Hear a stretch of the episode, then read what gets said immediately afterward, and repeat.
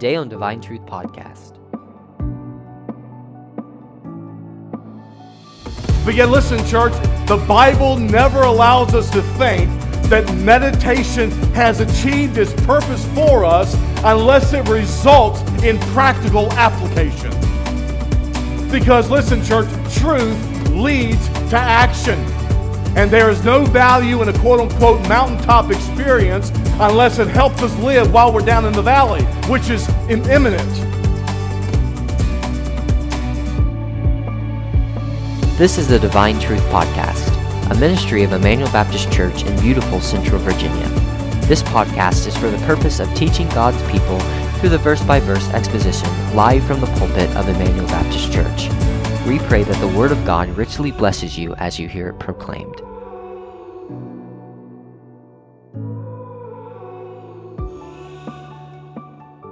Book of Philippians, chapter number two. And after you have found that, I have respect for God's word. If you would please stand as we read our text once again. Philippians, chapter two, beginning in verse number 12.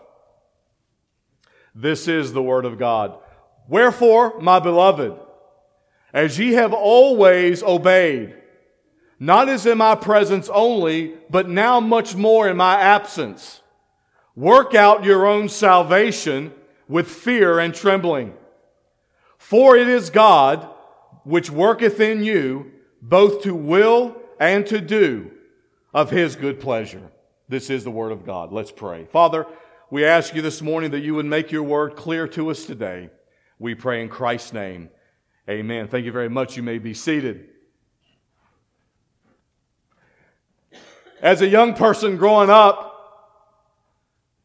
Christianity was generally reduced to this statement. Oh, you go to that church where you can't do anything or have fun. And really, such was the view of Christianity in the area that I lived where I first encountered Christianity. Christianity was thought by many as something that really took your freedom. It took your liberty. It took your ability to do what you wanted to do, to do what you wanted, to be your own person, you know, boring clothes, hair up, and no makeup. Because if you actually wore makeup and looked attractive, you might incite lustful desires, and we don't want to do that. The ancient monks used to quote unquote fight the lust of the flesh by withdrawing into monasteries and living their life with no worldly possessions. And they believed that poverty and sacrifice made them closer to God. I don't know who was the first person who thought that being spiritual meant withdrawing from the world, but that idea has wormed its way into Christianity very, very early, and it has had detrimental effects on Christianity ever since.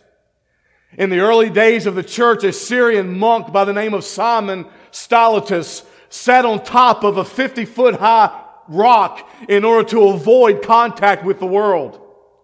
An Egyptian hermit by the name of Anthony lived most of his life in the desert and the list goes on and on of people that thought by withdrawing from society, withdrawing from the world, that that would make you a better believer. That would make you a better Christian. That would make you more holy. God would see your sacrifice. God would see your devotion and He would help you better to become more holy.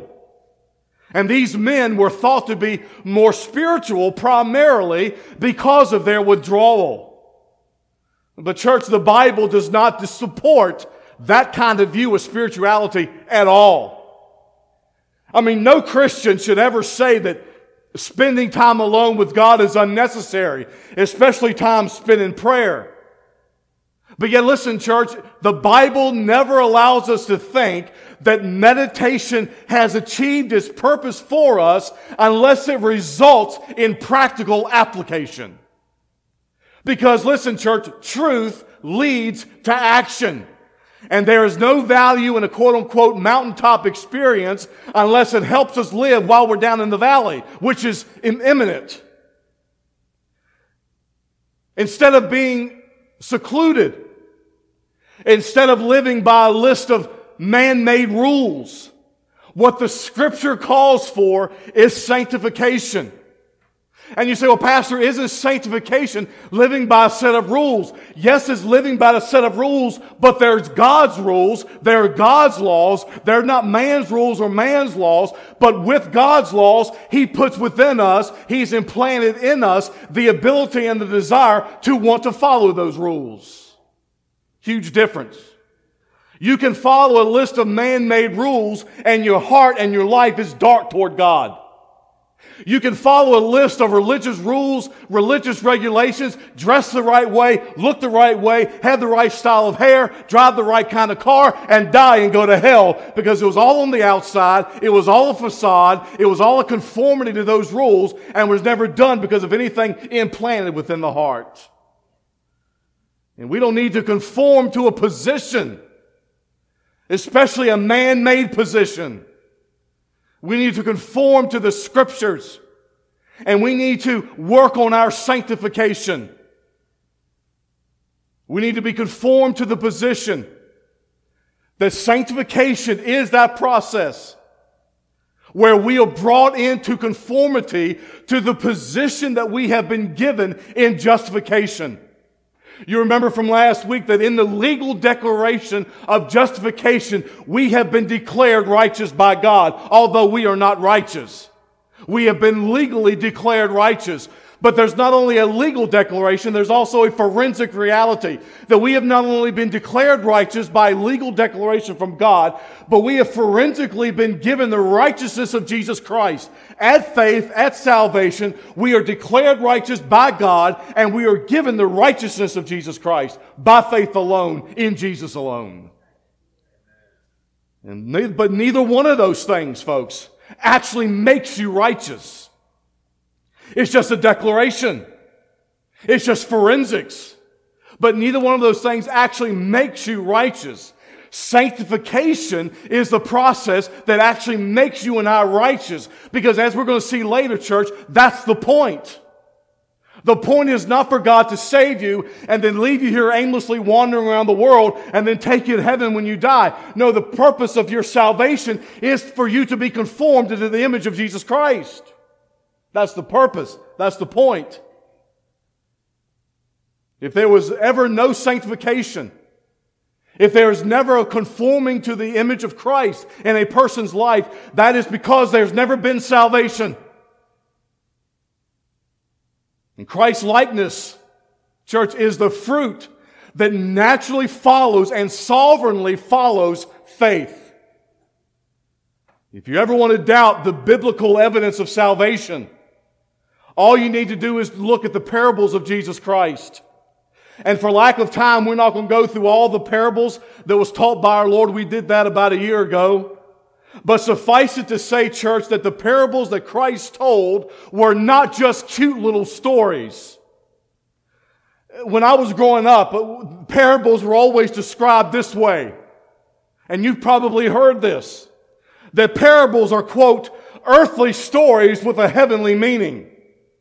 Earthly stories with a heavenly meaning. Listen, church, that's not what parables are at all. Parables are told by Christ to give characteristics of the kingdom of God. They're like the Beatitudes of Matthew chapter 5. The Beatitudes do not tell us what we're going to be in the future kingdom. The Beatitudes do not tell us, know, poor in spirit, meek, humble, thirsting after truth and righteousness. They, those don't tell us what we're going to be in the kingdom, and they don't tell us what we're striving to be for now. The Beatitudes of Matthew chapter 5 tell us what the Christian is now. If you are a Christian, it's because you've recognized your spiritual bankruptcy. If you are a Christian and you, it's because you have faith and hunger and truth for righteousness. And one of the key areas of the parable of the seed and the sower, for example, in Matthew chapter 13, tells us several things, but one of the things it tells us is that most of the people that hear the seed will respond with less than genuine salvation. The seed, of course, in that parable being the Word of God, most who hear it will not respond genuinely.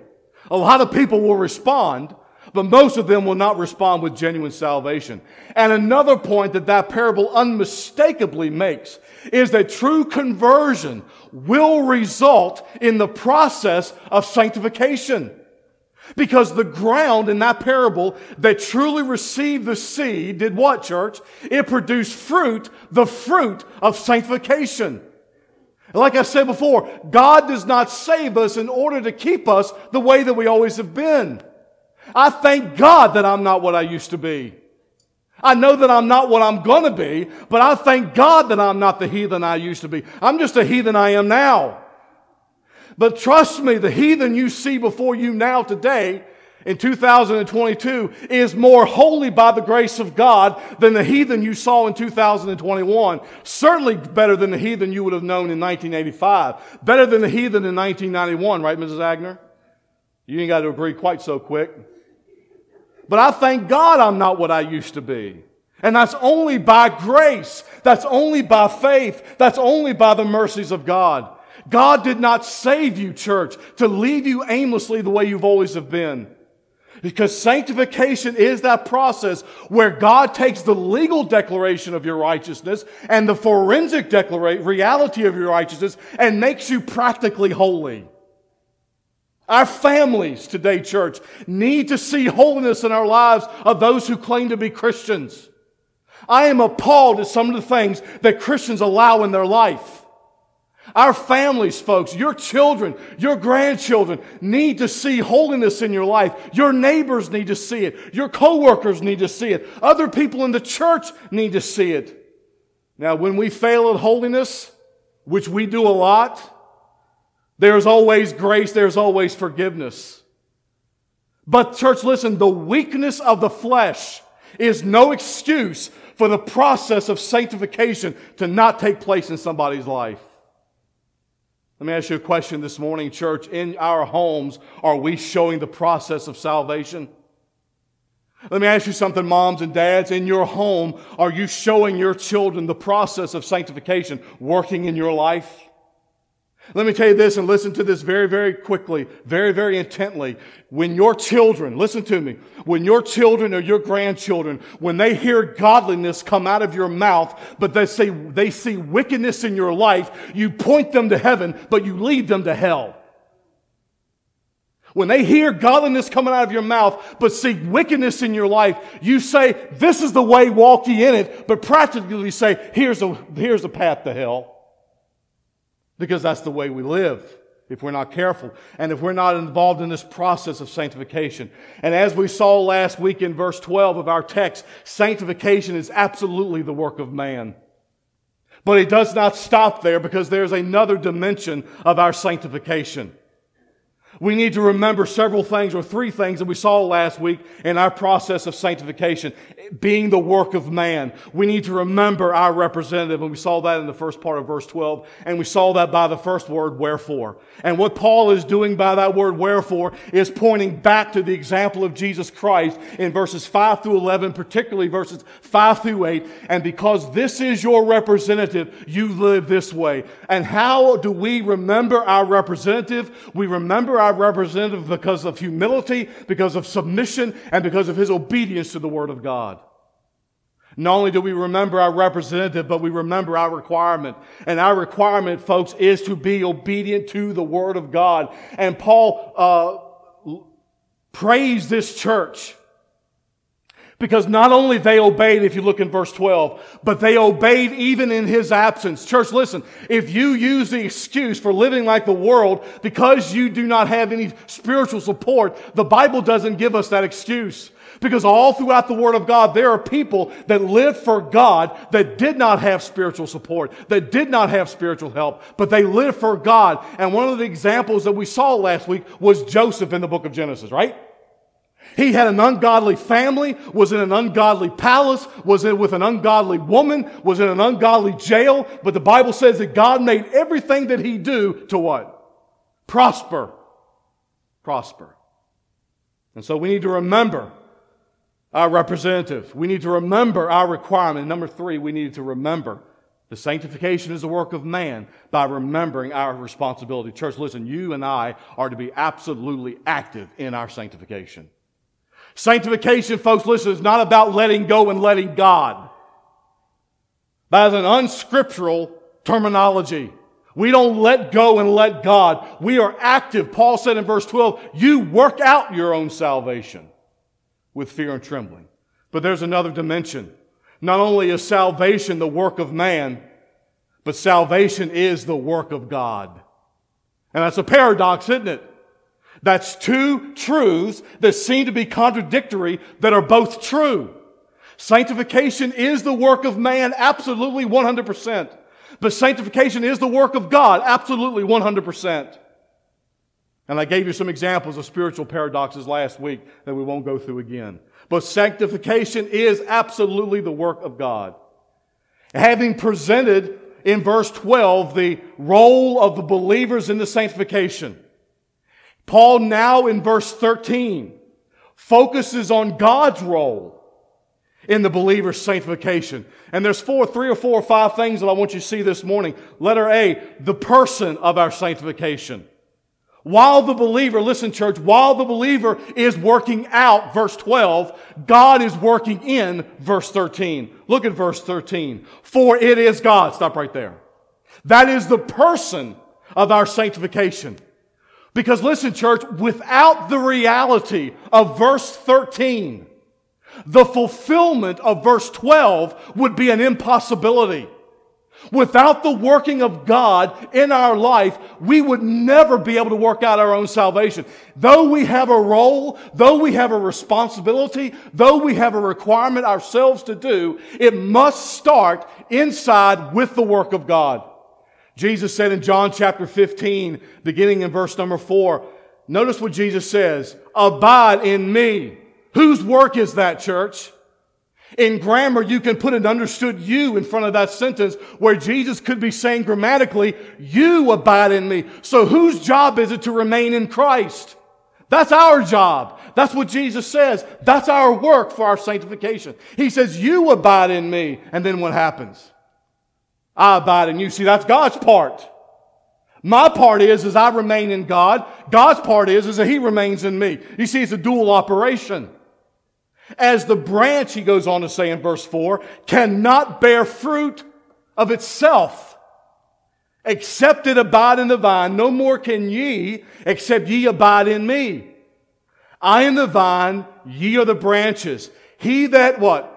Abideth in me, that's man's part, and I in him, that's God's part. The same bringeth forth much fruit, for without me ye can do nothing. So what is the process, folks, of sanctification that brings about the most spiritual fruit? Me uh, remaining, which is what abide literally means, me remaining in God, in Christ, and Christ remaining in me. It's my work, it's His work. I'm working out what's he, what He's implanted in me in the person of the Holy Spirit. Because only as verse 13 is a reality will verse 12 become a possibility. God's part in the believer's sanctification is that, that it is God in verse 13 that is doing the work. Church, listen, God's a personal God, isn't He? Your God's personal. He and because He's personal, He takes a personal, active role in the working out in His people's lives. And that personal concern can be especially seen in how he works in the believer's life. The God of the Bible is so personal that he has unimaginable love for the fallen, sinful mankind. He has unimaginable love for people who have rebelled against him, blasphemed him, and vilified him. John chapter 3 verse 16, for God so loved the world that he gave his only begotten son, that literally whoever believes in him would not perish, but have everlasting life. Christ came and died so that everyone who would ever believe in him would have eternal life. And for those of us who belong to Him, He has no, He has such a greater love for us that we cannot even imagine. In Isaiah chapter 64, the prophet Isaiah says in verse 8, But now, O Lord, Thou art our what? Boy, I'm glad the creator of the universe is my Father. Are you glad this morning that the creator of the universe is your Father? But now, O Lord, Thou art our Father, and we are the clay. Paul said in Romans 9, You are the potter, We are the clay, and you make us the way you want us to be. Our Father, we are the clay, and thou art our potter, and all we are the work of your hand. In Matthew chapter 23 and verse 9, and call no man your father upon the earth, for one is your father which is in heaven. Listen, church, the omnipotent, omniscient, and omnipresent creator and sustainer of the universe loves his children with an everlasting love and kindness, and God protects them according to his everlasting covenant of grace cleanses them and forgives them with an everlasting grace is found in Jesus Christ. He calls us, He gifts us, and He empowers us by the person of the Holy Spirit for spiritual service with everlasting impact. Well, you and I are involved in something this morning in the process of our sanctification that makes us more holy. You and I are involved in something this morning, church, that has eternal impact. He sanctifies them and he will glorify all those of which he is justified, bringing them into his heavenly kingdom to live with him throughout all eternity. No wonder the apostle Paul could ex- proclaim in Romans chapter 11, beginning in verse 33, all the depths of the riches, both of the wisdom and knowledge of God. How unsearchable are his judgments and his ways past finding out. For who hath known the mind of the Lord? Or who have been his counselor, God doesn't need our advice, does he? At least he doesn't need mine. I give pretty terrible advice. Well, I'm never coming to you for counseling. I give God pretty terrible advice. When I give you advice, it's divine. Or who have been his counselor? Or who hath first given to him? And it shall be recompensed him again. For of him, Paul says, and through him and to him are all things. To him be glory forever. Amen. You just see Paul just bursting out in praise in that passage. And this is one of the many reasons why, church, that the study of theology is so vital. And the notion that says, I hear this all the time, that I don't need theology, just give me Jesus. I don't need expository preaching. Just give Jesus. Or as one pastor said to me, I just love Jesus. I don't need theology. But listen, folks, that brings absolutely no lasting sanctifying power. You can say all day, that I love Jesus. Let me tell you something. The man sitting down there on the street corner high on pot will probably tell you that he loves Jesus. A man sitting down there under a bridge in Richmond drunk out of his mind will probably tell you that he loves Jesus, but that by itself has absolutely no lasting sanctifying power. It's the theology when we know God, when we know our God theologically, intellectually, and experientially, that is really what's able to connect us to God, and that is when the process of sanctification comes into full view. When we know God in those ways. And the only way the Philippian believers, or us, would ever be able to work out our own salvation is to remain in living contact with our God. Because as Paul says in verse 6 of Philippians 1, that he who, he started this work, right? He started this work. And because he started this work, he has promised to fulfill this work and do the work until the day of Christ. Because he began the work, he is the only way that is going to be carried out to its conclusion. Every part, every point of sanctification is because of what He is doing in our life. Jesus said in John chapter 1 verse 12, but as many as received Him, to them gave what?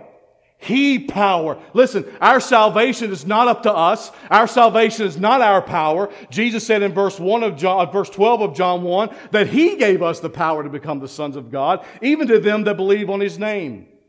And in 1 Corinthians chapter 15 and verse 10, but by the grace of God, I am what I am, and his grace which was bestowed upon me was not in vain, but I labored more abundantly with than they all, yet not I, but the grace of God which was in me. You see, folks, that's the dual work of sanctification. Paul says, I am how? By the grace of God in me. That's the dual work. Folks, listen, sanctification is our responsibility. We have to live holy. We have to confess sins. We have to do holy acts. We have to speak holy. We have to think holy. We have to do holy. But the only way we can do that is by the working of the Spirit in our hearts. That's the dual role of His work and our work.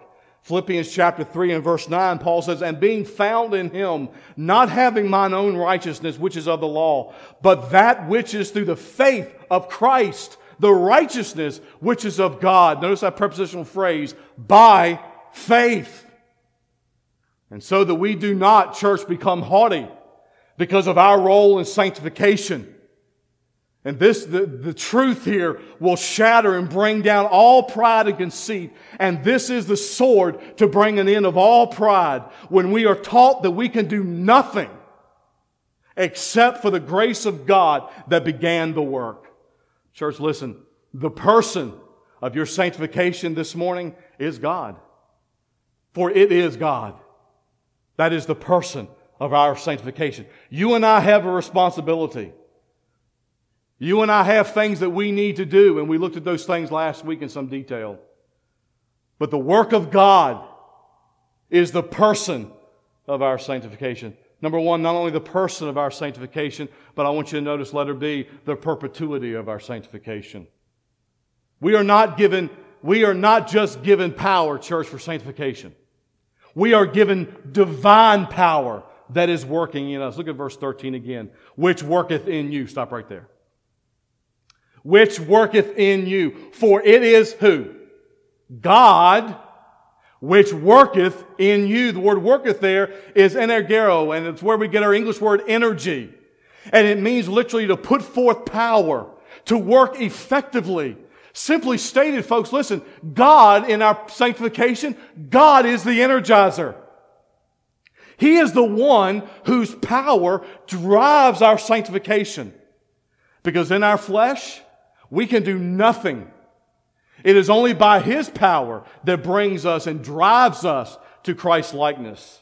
This is another one of the reasons why we say that we are secure in Christ. Because it is His power that not only drives us to sanctification, but it's His power that will drive us to glorification. It is His power that expels sin, and it is His power that invites holiness. We persevere only because we are energized by Him. And for anyone to say that we can lose what we've been given by sovereign grace is not only to question the immutability of God, but is to question the energizing power of God. All we have is because He is the omnipotent, the all powerful God.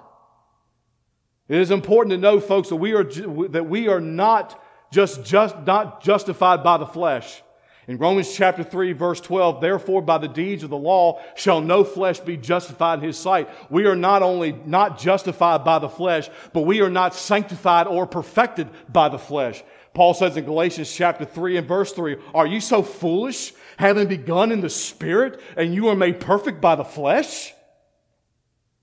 Listen, we're not only saved by grace in the power of God and the power of Christ, but our sanctification is by grace in the power of Christ, the power of God. The apostle Paul confessed in Romans chapter 7 and verse 18, for I know that is in me. How many of y'all could say that this morning? I know I can with both hands up. For I know that in me, that is in my flesh, dwelleth no good thing. No good thing. Anything good you see in me, anything right now that I get right, is because of Jesus Christ. It's not because of me. Because the, you know why the reason I know that you can't lose your salvation? Not only because that's what the Bible says, but let me tell you something, folks. If I could lose my salvation, I would have a long time ago. I know that in me, that is in my flesh, dwelleth no good thing. And I told you this verse last week. To will is, to pre- is present with me. But how to perform that which is good, I find not. Paul says, listen, I want to do the right thing. My, my desire, my passion, my will is to do the right thing. But man, live, I tell you, I just have a tough time being able to do it. And though we have a tremendous responsibility in our, in our process of our sanctification, You and I would be hopelessly doomed in that process without the energizing power of God working in us. We are to be faithfully obedient in our work of Christ likeness, as Paul says in verse 12, but we also must understand the balance. Because Paul says in 2 Corinthians chapter 5, verse th- uh, chapter 3, rather, verse 5, not that we are sufficient of ourselves to think anything of ourselves, but our sufficiency is of who? Is of God. Listen, I'm, I'm not sufficient of myself to do anything. My sufficiency is in Him. Ephesians chapter 3 and verse 7, whereof I was made a minister according to the gift of the what? Grace of God given unto me by the effectual working of whose power? His power. His power. Ephesians chapter 3 verse 20, now unto him, now unto him that is able to do exceeding above all that we ask or think, according to the power that worketh in us. Whose power is it? According to him, it's his power. Unto him be glory in the church by Christ Jesus throughout all ages, world without end. Amen. You know why? God puts in us his power to be sanctified, so all the praise and the glory goes to him and not us. Because if you and I could boast, we would boast. Boy, God sure is lucky to have me. Boy, the day God saved me, boy, the angels sang. Right? Isn't that our attitudes? Well, if we've learned anything on Sunday nights, we've learned that that's the attitude of a lot of Christians. That was the attitude of an entire church there in Corinth. Boy, God saved us, man, he really was lucky.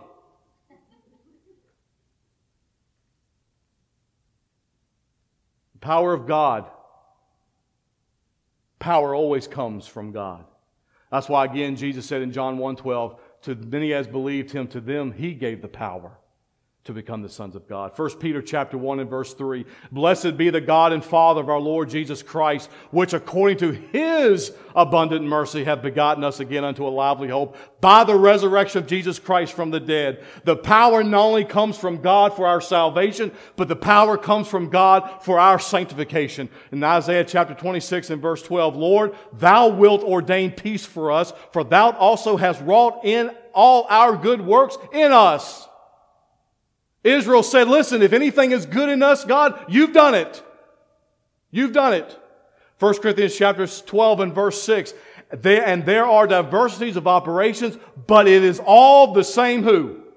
God, which worketh all in all. 2 Corinthians chapter 3 verse 5 again, we are not sufficient, but our sufficiency is in God.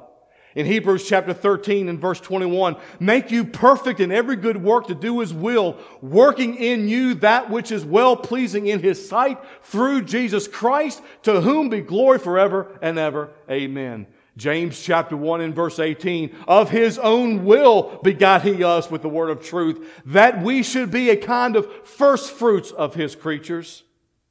But not only does the power of God come to us for our salvation and the power of God come to us for our sanctification, but the power of God comes to us for our service.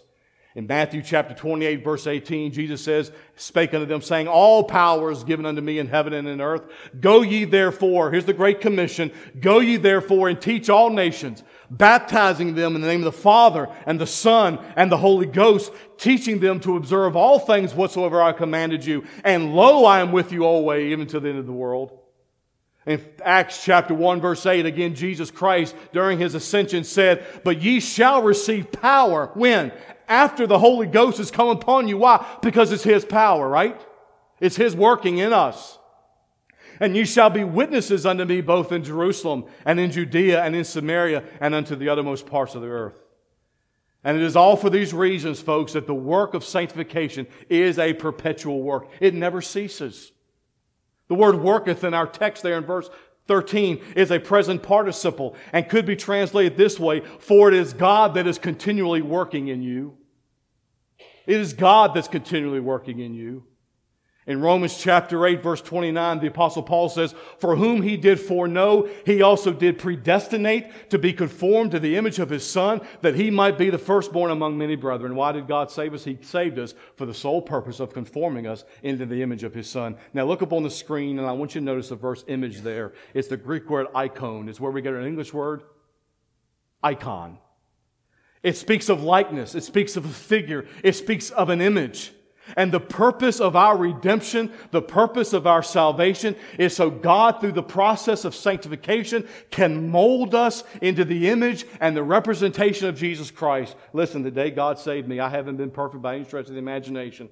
But the day I got saved, I struggled all my life. But the day I got saved, God put in me the desire I want to be like Jesus Christ. I fail a lot. A lot. But I want to be like Jesus. I want my life to be molded to Him. That is the process of sanctification. That is why we say that the scriptures teach that if there is no sanctification, it is because there has been no salvation. Because, sanctific- because salvation, rather, always brings the process of sanctification. That's what Paul is saying in Romans 8 29. Those whom he foreknew, he predestined. Those he foreloved, he predestined. Why? To be conformed to the, to the representation, to the mold of Jesus Christ. There's a wonderful Old Testament illustration of the continual working in the lives of God's people. Uh, it, it's during a, it was during a revival that came under the reign of Hezekiah. The work began with the restoration of the temple. And the Bible says Hezekiah charged the Levites in 2 Chronicles chapter 29 verse 5. And he said to them, Hear ye, hear me, ye Levites, sanctify now who? Yourselves. That's an order, command for them to do, right? You sanctify yourselves and sanctify the house of the Lord God of your fathers and carry forth the filthiness out of the holy place. And then it says in verse 11, My sons, be not now negligent for the Lord hath chosen you to stand before him, still speaking to the Levites, to serve him, that ye should minister unto him the burnt incense. And then the next day happened in verse 20. Then Hezekiah the king rose early and gathered the rulers of the city and went into the house of the Lord. And then the continuing in this pursuit of this revival, it says in chapter 30 in verse 1, and Hezekiah sent to all Israel and Judah and wrote letters also to Ephraim and Manasseh that they should come to the house of the Lord at Jerusalem to keep the Passover unto the Lord God of Israel. And what happened here is a decree was circulated all throughout the country calling people back to the long neglected, neglected fast, uh, Passover feast. And the edict contained both warnings and promises. In verse 8 of 2 Chronicles 30, but be ye not stiff-necked as your fathers were but yield yourselves unto the Lord and enter into his sanctuary, which he hath sanctified forever, and serve the Lord your God with the fierceness of his wrath may turn away from you. For if ye turn again unto the Lord, your brethren and your children shall find compassion before them that lead them captive so they so that they shall come again into this land. For the lord your god is gracious and merciful and will not turn away his face from you if ye return to him. What did the people do? The people responded favorably according to verse 12 and judah and in judah the hand of god was was to give them one heart to do the commandment of the king and of the princes by the word of the Lord. And here's the process, church. God commanded his people to return to him, and then God gave them the heart to do it. God commands us to work out our own salvation, but puts in us the ability to do it. God graciously energized the fulfillment of the command. God commands us to work out our own salvation, just as He commanded Israel to return, but it is His power, it is His energy that brings about the process of sanctification. And so we see that our sanctification, the person of our sanctification, is God, right? We see the perpetuity of our sanctification. It continues until the day of Jesus Christ. Let us see the purpose of our sanctification. What's its purpose? Well, Paul says it again in verse 13 both to will and to do. Stop right there. Quite simply, church, what's the purpose of our sanctification? To desire to do the will of God.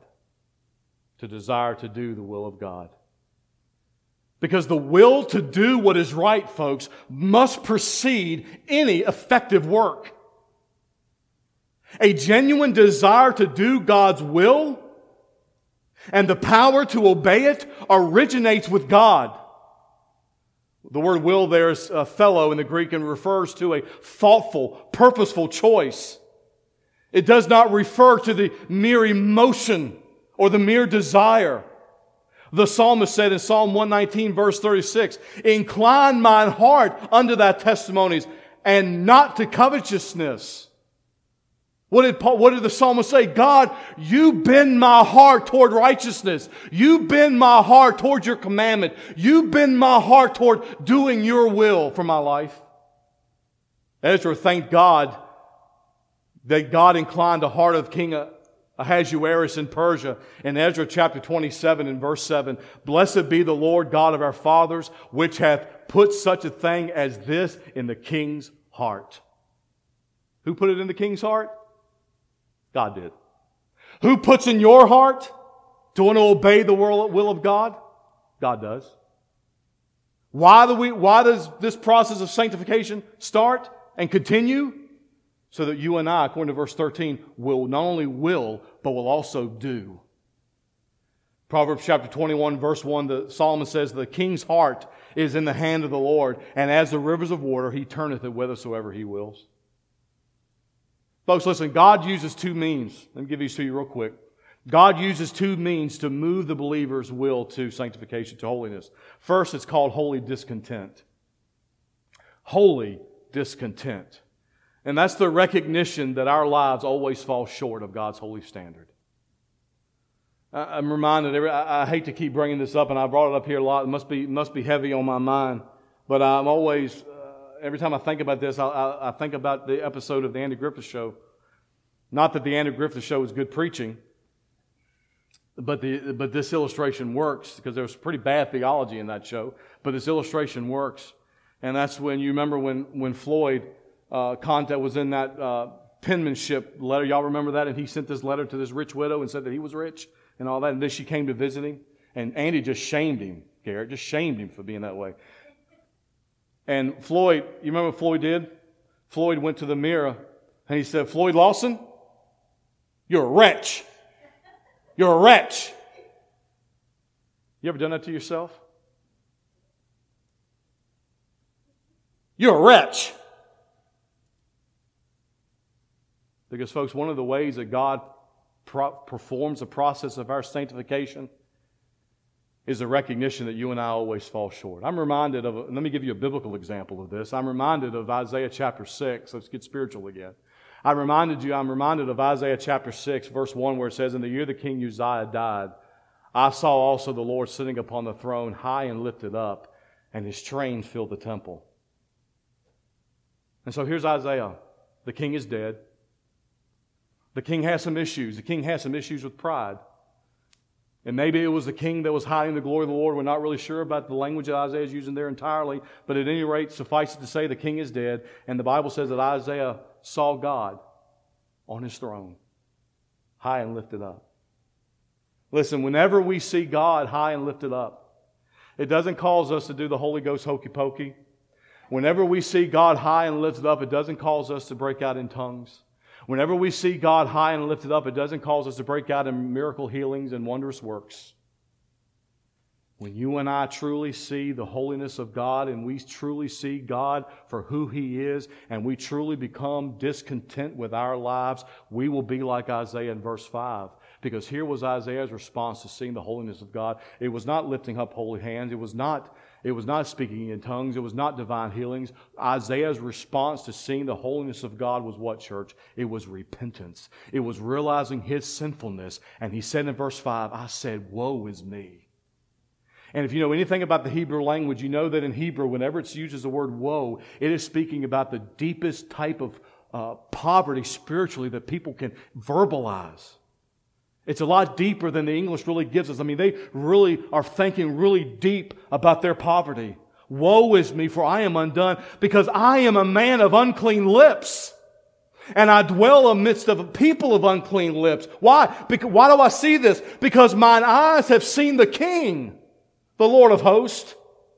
And listen, church, like all righteous people, we are going to be dissatisfied with our spiritual state.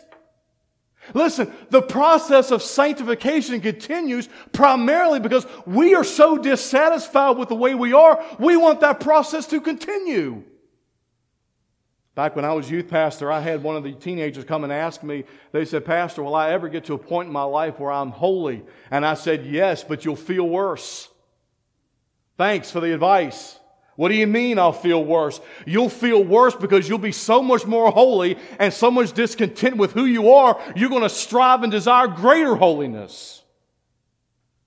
That's when you know you've met God, church, is when you see your sinfulness. You don't, you don't necessarily have met God, and we're learning this on Wednesday nights. You haven't necessarily met God because you get all emotional about a song. You know you've met God when you repent when you see your wickedness, when you're dissatisfied with who you are. I hate who I am. I hate my sin. And I want to be molded into the image of Christ. That's when you know you've gotten in contact with God. And Paul says in verse 4, chapter 4, 1 Corinthians, verse 4, For I know nothing of myself, yet am I not hereby justified, but he that judges me is the Lord. Paul knew that he, even as carefully and honestly as he examined his life, he knew that in his finite mind could not always detect every sin. And his holy discontent led him to lament in the, to, the, to the letter of the church at Rome in Romans chapter 7, verse 24. O wretched man that I am, who shall deliver me from the body of this death? And there are two means that God uses to produce the will to do. That is holy dissatisfaction. Number two, it is holy aspiration. This is the positive side of discontent. He instills in, in us, listen, church, he instills in us a genuine hatred for sin, but he cultivates in us a genuine desire for righteousness. Don't tell me you're saved, but you don't have a desire to be righteous. Don't tell me you're saved, but you don't hate your sin. You may struggle and commit it, but don't tell me you're saved and you don't hate your sin and don't love righteousness. Because above all, the believer is will desire to be like Christ. Philippians chapter 3, verse 12. Not as though I'd already attained, neither were already perfect, but I follow after that if I am apprehended for that for which I am also apprehended of Christ Jesus. Brethren, I count not myself to have apprehended, but this one thing I do forgetting those things which are behind. Folks, listen. I know I, I know I preach a lot on holiness because the Bible says a lot about holiness, doesn't it? And you may be sitting there this morning and you say, you know, Pastor, I'm just, I just can't do this. I just blew it. Guess what? The person sitting next to you blew it too. And guess what? The person telling you to be sanctified has also blown it. That's why there's grace. Folks, you can't do anything about what happened yesterday. You can't do anything today about how you blew it yesterday. Maybe you and your husband or you and your wife got into a knockdown, drag out fight. I don't know. Maybe you fussed each other all the way to church. I don't know. Maybe your attitude just stinks. Maybe you just look everywhere and say, you know what, this, this place just stinks. This church stinks. I stink. My wife stinks. My kid stinks. My home stinks. My car stinks. Everything just stinks because my attitude just stinks. You can't do anything about that yesterday. Can't do anything about that. Except confess it. Live in the reality of God's grace and forgiveness and go on. I've had people come in my office and say, you know, Pastor, I've actually, I actually had a young boy come in my office many, many years ago and say, Pastor, there's absolutely no forgiveness for this. God's grace is not this deep. And all the freedom and liberty of that young boy's heart when he found his freedom in Christ when he found actually found forgiveness in Jesus Christ. When he actually understood, listen, my past failures is no indication about what I can do tomorrow.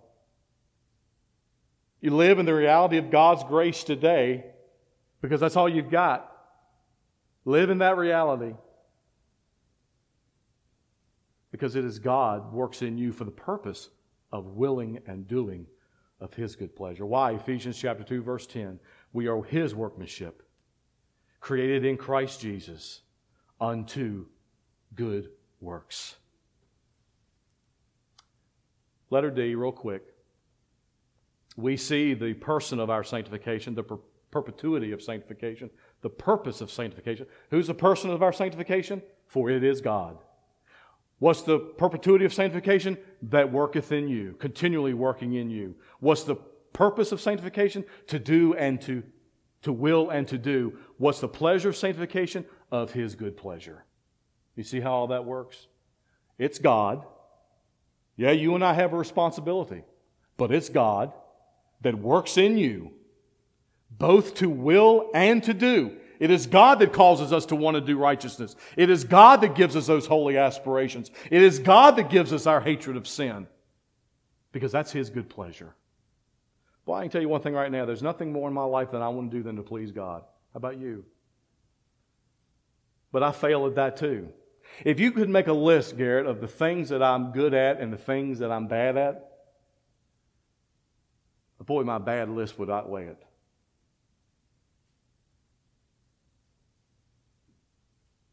But you know what? I'm so thankful this morning that I don't have to reach a level of love, reach a level of sanctification in order to be loved by my Father. that he comes and he takes this dirty, rotten sinner that he's trying to mold into what he wants him to be. He takes him and he comes down and he raises him up to where he is. God can do in your life today what you thought impossible. God can make you into the image of a person that, that you've never thought you could be.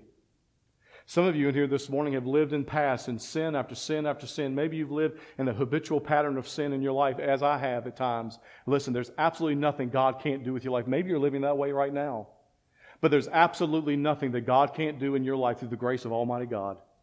The grace of Jesus Christ working in us both to will and to do of those things that bring Him pleasure. You want to bring Him pleasure this morning? Listen, your sanctification brings God pleasure.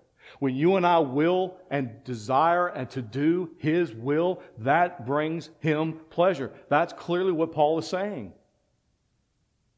And we want to bring God pleasure. Believers' supreme purpose is to obey, worship, and glorify God.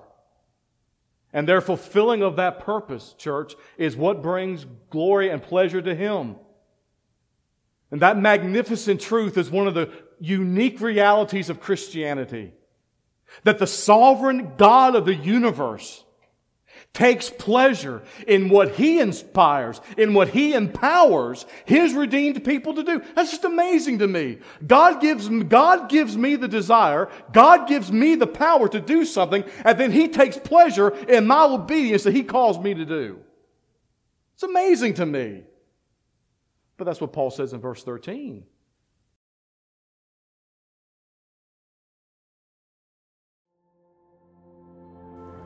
Are you doing in your process of sanctification?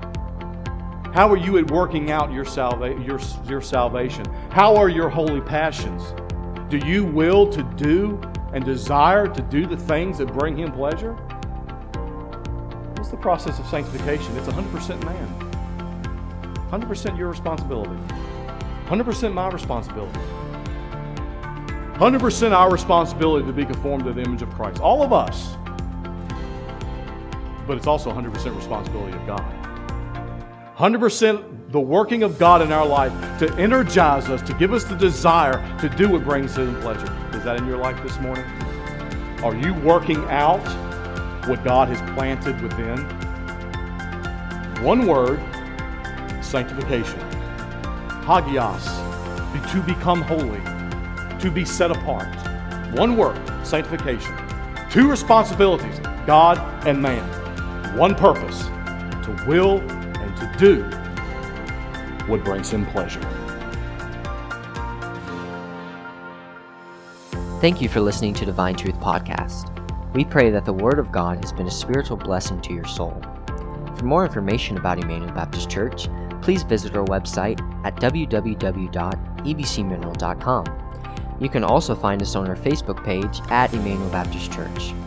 Our Lord's Day services are 10 and 11 a.m., as well as 6:30 p.m. We also have a Wednesday service at 6:30 p.m. We here at Emmanuel Baptist Church pray that the message of God's divine truth would always go from the cross, through the church, to the world, until Christ comes. God bless you.